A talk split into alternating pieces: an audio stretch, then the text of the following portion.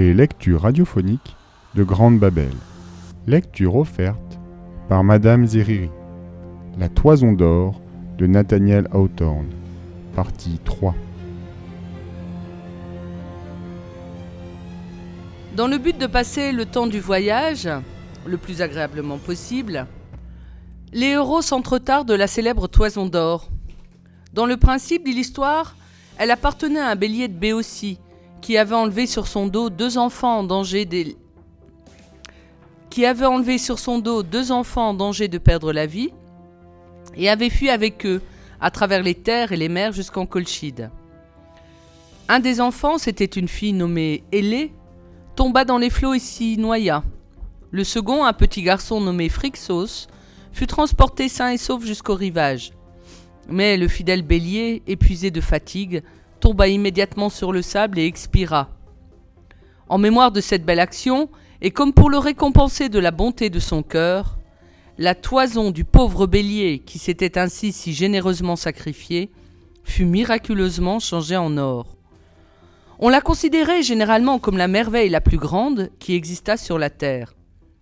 Suspendue à un arbre dans un bois sacré, il y avait à cette époque je ne sais combien d'années qu'on l'y gardait soigneusement et qu'elle excitait l'envie des plus puissants potentats. Car il ne se trouvait dans leur palais aucun objet qui en égalait la magnificence. Si je voulais vous raconter toutes les aventures des Argonautes, mon récit durerait jusque la nuit, et peut-être beaucoup plus longtemps encore. Les événements extraordinaires ne manquèrent point, si vous en jugez parce que vous avez déjà appris. En abordant une certaine île, ils furent reçus avec hospitalité par le roi Zizikos, qui leur offrit une fête et les traita en frères. Cependant, les Argonautes s'aperçurent que ce généreux monarque était abattu et troublé par de vives inquiétudes. Ils lui demandèrent le motif de son anxiété apparente. Cyzicos leur apprit que lui et ses sujets souffraient continuellement des attaques et des déprédations des habitants d'une montagne voisine, qui ne rêvait que carnage et destruction. Un grand nombre de ces sujets avaient déjà succombé dans ces luttes renouvelées sans cesse. Tandis que la conversation roulait sur ce chapitre, Cyzicos montra du doigt la montagne et demanda à Jason et à ses compagnons s'ils n'y distinguaient pas quelque chose. Je vois des objets d'une énorme dimension, répondit son hôte respectueux, mais ils sont à une telle distance que je ne peux pas les discerner convenablement. J'oserais dire à votre majesté que je crois que ce sont des nuages, dont l'aspect singulier rappelle celui des formes humaines. Je les vois comme je vous vois, observa Lincé, dont la vue, vous le savez, franchissait les distances aussi bien qu'un télescope. C'est une bande d'immenses géants. Tous ont six bras, et chacune de leurs mains est armée d'un glaive, d'une massue et d'un autre instrument de guerre. Vous avez là d'excellents yeux, dit le roi Cyzicos. Eh bien oui, c'est la vérité. Ce sont six géants, armés comme vous l'annoncez, et voilà les terribles ennemis que moi et mes sujets nous avons à combattre.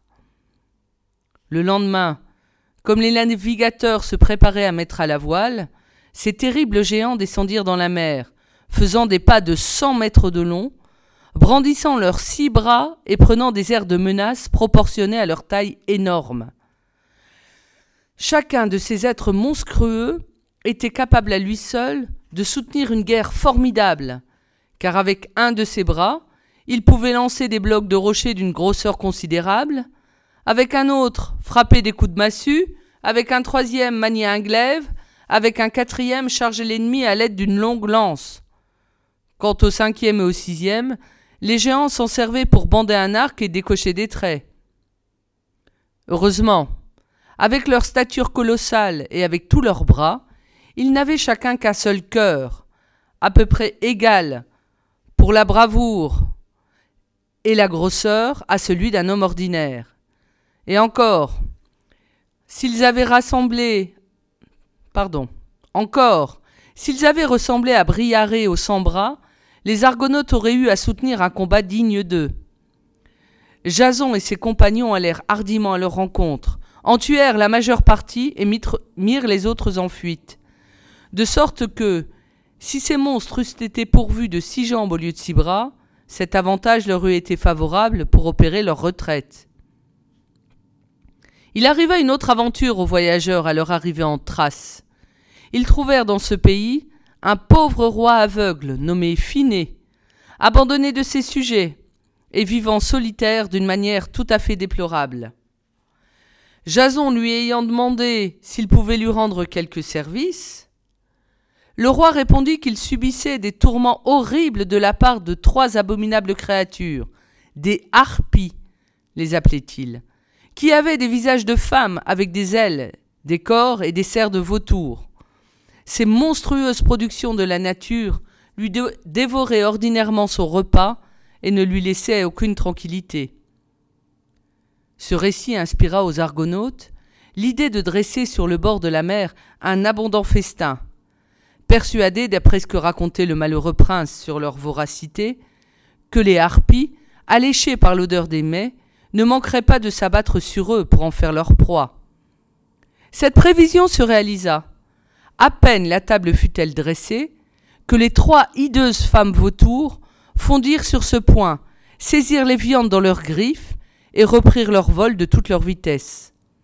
Mais les deux fils d'Aquilon dégainèrent leurs épées et s'élancèrent à tire d'aile à la poursuite des coupables, qu'ils finirent par surprendre entre quelques îles après une chasse de plusieurs centaines de milles.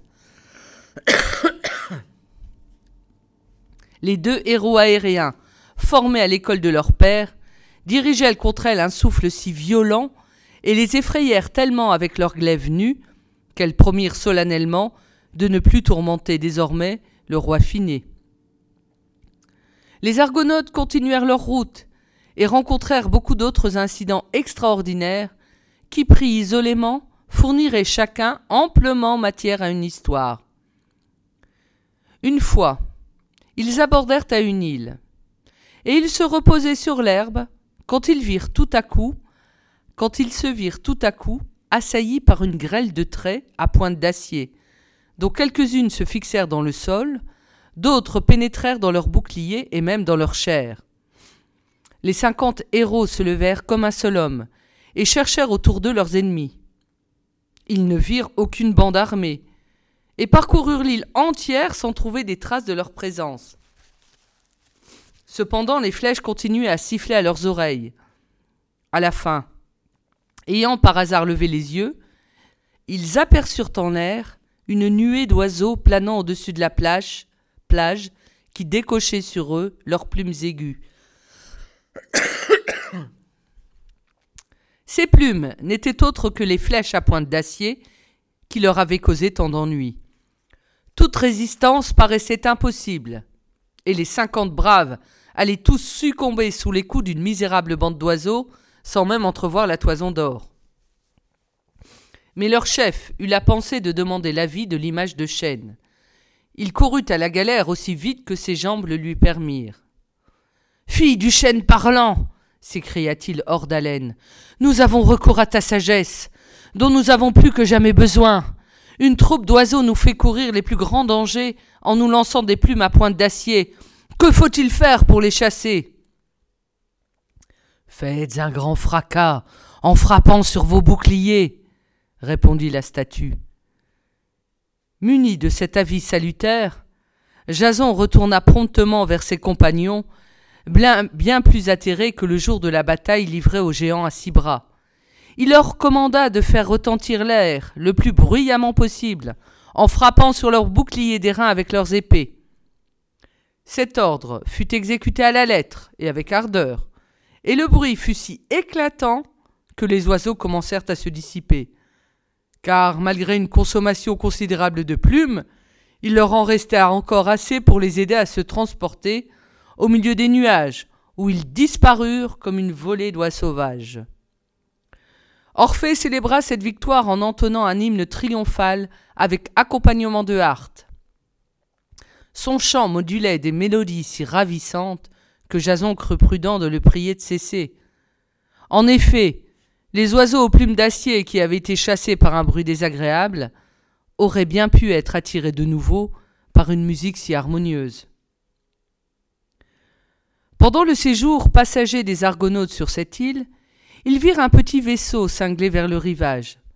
Dans ce petit bâtiment se trouvaient deux jeunes hommes, à la démarche princière, et doué de cette beauté qui caractérisait généralement à cette époque les enfants issus de sang royal. Or, vous imaginez-vous ce que pouvaient être ces deux voyageurs? Eh bien, si vous voulez me croire, c'étaient les fils de ce même Phrixos qui, dans son enfance, avait été transporté en colchide, sur le dos du bélier à la toison d'or. Depuis cette époque, Phrixos s'était marié à la fille du roi, et les deux jeunes princes nés de cette union, élevés à Colchos, avaient passé les premières années de leur enfance sous les ombrages du bois sacré, au centre duquel se conservait attachée à un arbre la grande merveille du monde. Ils se rendaient alors en Grèce, dans l'espérance de reconquérir un royaume enlevé à leur père par trahison.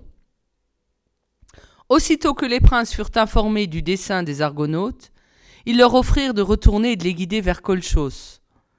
Mais en même temps, ils exprimèrent à Jason leurs doutes sur le succès de leur entreprise. À les entendre, l'arbre auquel demeurait suspendue la précieuse toison d'or était gardé par un terrible dragon qui ne manquait jamais de dévorer d'une seule bouchée tous ceux qui s'aventuraient à sa portée. Il y a encore d'autres difficultés, poursuivirent les princes. Mais la première n'est-elle pas un obstacle suffisant? Brave Jason, croyez-nous, retournez sur vos pas, bientôt il sera trop tard. Notre cœur saigne à l'idée que vous et vos quarante-neuf compagnons vous soyez condamnés à être dévorés par cet exécrable dragon. Mes amis, reprit tranquillement Jason, je ne m'étonne point que vous trouviez ce monstre aussi épouvantable. Depuis votre plus tendre enfance, vous avez reçu cette impression. Et aujourd'hui, vous en êtes encore frappé de terreur, comme le sont les enfants que leur nourrice a bercés dans la crainte des loups-garous et des fantômes errants. Mais à mon point de vue, le dragon est simplement un reptile, de proportions assez développées, qui a moins de chance de m'avaler d'un seul morceau que je n'en ai d'abattre sa tête hideuse et de le dépouiller ensuite. Quoi qu'il arrive, recule qui voudra. Quant à moi, je ne reverrai jamais le beau ciel de la Grèce, où je rapporterai avec moi la toison d'or. Nous te suivrons tous s'écrièrent d'une voix unanime ses quarante-neuf camarades. Remontons un instant sur la galère. Et si le dragon nous attend pour son déjeuner, grand bien lui fasse. Et Orphée, dont l'habitude était de mettre en musique toutes les émotions et tous les récits, fit sur ce sujet une sublime composition. Son chant fut si harmonieux et si éloquent qu'il n'y avait pas un de ces enfants de la Grèce qui, au souvenir de sa tendre mère, ne regarda comme un bonheur sans bornes de combattre les dragons, et ne mit au-dessus de tous les honneurs possibles celui d'être, au pis-aller, dévoré d'une seule bouchée. Lorsque les Argonautes eurent entendu cette œuvre lyrique dont la puissance avait pénétré leurs âmes, se confiant à la direction des deux princes familiarisés avec la route, ils firent route vers la Colchide.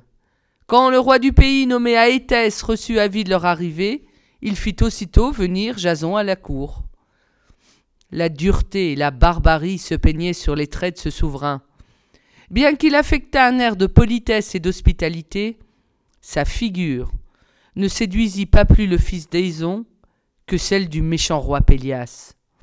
Tu es le bienvenu, noble Jason, dit le roi à Dis-moi, est-ce un voyage d'agrément que tu as entrepris, ou bien médites-tu la découverte d'un hémisphère inconnu? Quel est donc le motif, je te prie, qui me procure le plaisir de te voir Grand prince, répliqua Jason avec respect. Il tenait de Chiron la manière de se conduire convenablement dans la compagnie des rois, comme dans celle des mendiants. Je suis venu ici avec un projet que je vous demande la permission d'exécuter. Le roi Pélias, en possession du trône de mon père, auquel il n'a pas plus de droit qu'à celui de votre majesté, s'est engagé à en descendre et à m'abandonner son sceptre et sa couronne, pourvu que je lui rapporte la toison d'or. Cette précieuse dépouille est, comme vous le savez, suspendue à un arbre dans votre capitale. Vous me voyez, sire, sollicitant humblement de votre majesté l'autorisation de l'enlever. Malgré lui, le visage du roi se contracta de colère. De tous les trésors du monde, c'était celui-là qu'il estimait le plus. On le soupçonnait même d'un acte de noire cruauté commis pour se l'approprier. Aussi, son âme fut-elle assombrie à la nouvelle que le vaillant prince Jason, suivi des quarante-neuf plus braves guerriers de la Grèce, avait abordé dans son royaume pour accomplir cette conquête. Sais-tu, demanda le roi Éthès en fixant sur le héros un œil sévère, quelles sont les formalités à remplir pour entrer en possession de l'objet que tu convoites? J'ai entendu dire qu'un dragon se tient constamment sous l'arbre aux branches duquel est attachée cette riche dépouille, et je sais que quiconque s'en approche assez près court le risque d'être dévoré d'une seule bouchée. C'est la vérité, reprit le potentat avec un sourire qui n'avait rien de rassurant. C'est la pure vérité. Mais il y a d'autres conditions aussi dures, ou peut-être encore plus dures, à exécuter, avant d'avoir le privilège d'être dévoré par le dragon. Par exemple, pour commencer, tu dois dompter mes deux taureaux aux pieds et aux poumons d'airain, fabriqués à mon attention par Héphaïstos, le divin forgeron.